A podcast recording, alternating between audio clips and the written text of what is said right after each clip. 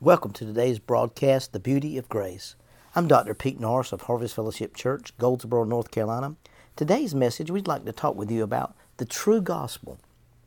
I want to start in Hebrews chapter 8, verse 9, in the New International Version. It will not be like the covenant I made with the ancestors when I took them by the hand, led them out of Egypt, because they did not remain faithful. Then I turned away from them, declares the Lord. I want you to understand something. When you are faithless, He's faithful. The new covenant is between God and Jesus. You just receive it.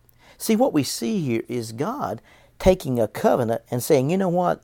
It's not going to be based anymore on man's part of the covenant. It's going to be based on me and the Father's part of the covenant because we don't understand the covenants in the Old Testament because what we see is that God cut a covenant and that God got angry. No, God had to perform his covenant because man didn't keep it. And so God had to do his part regardless of whether man did his part or not. So God said here in Hebrews, I'm going to make a covenant this time that's going to be with me and my son, and it's not going to be about man. Man is just going to receive it. Man is not going to determine whether I'm faithful or not. I'm going to be faithful regardless of what man does. So we see here in Hebrews chapter 7 for he of whom these things are spoken pertaineth to another tribe, of which no man gave attendance at the altar.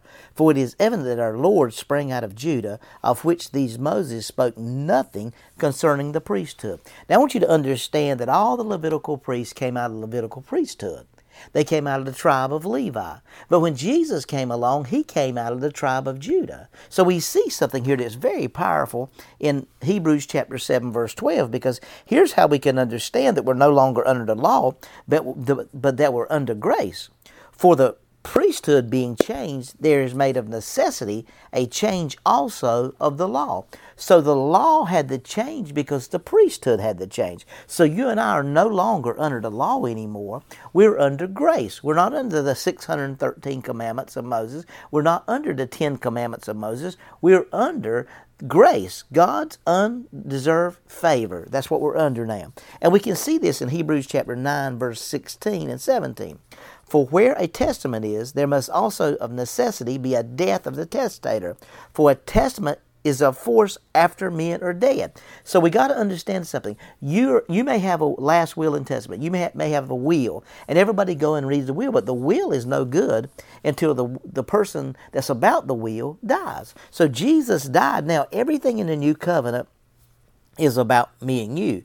Otherwise, it is of no strength at all while the testator lives. So the new covenant began at Jesus' death. Because the death of Jesus brought a change in priesthood, it also brought a change in the law. And so you and I could no longer be under the law. Now, Galatians chapter 4, verse 4 and 5 tells us this. When the fullness of time has come, God sent his Son, made of a woman, made under the law. Now, he, he was made under the law during the time of the law. Now, watch this. This is powerful. To redeem those who were under the law, that we might be the adoption of sons. There's that word adoption again. It means the placing of a son. In other words, He's made us and redeemed us from the purpose of the law. You and I are no longer under the law no more because we're under God's marvelous grace. So the Ten Commandments is no longer for us. The things that that of the law, thou shalt not kill, thou shalt not steal. See, He gave us one new law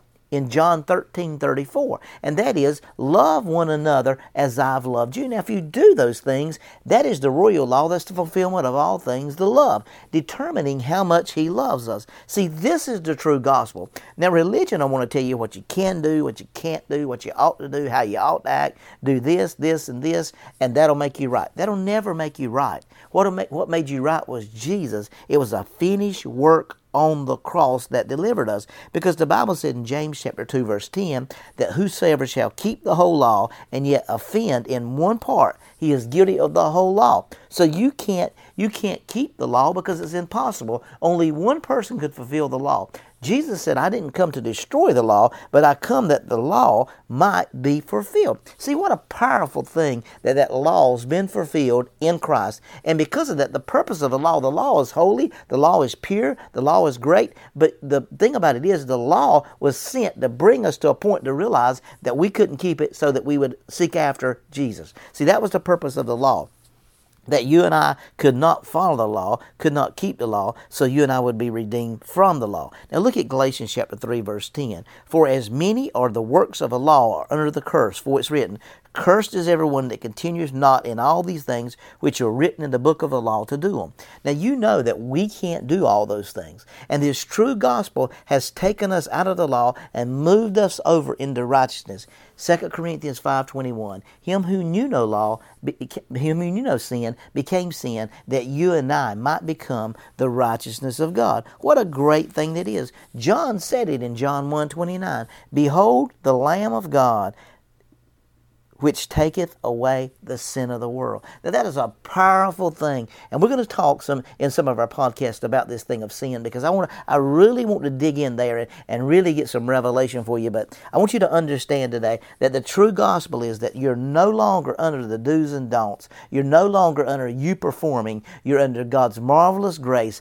The finished work of the cross has redeemed me and you of all darkness, from all sin, from all the law. You and I have been made pure. When He forgave us, he forgave us for everything we've done, past, present, and in the future.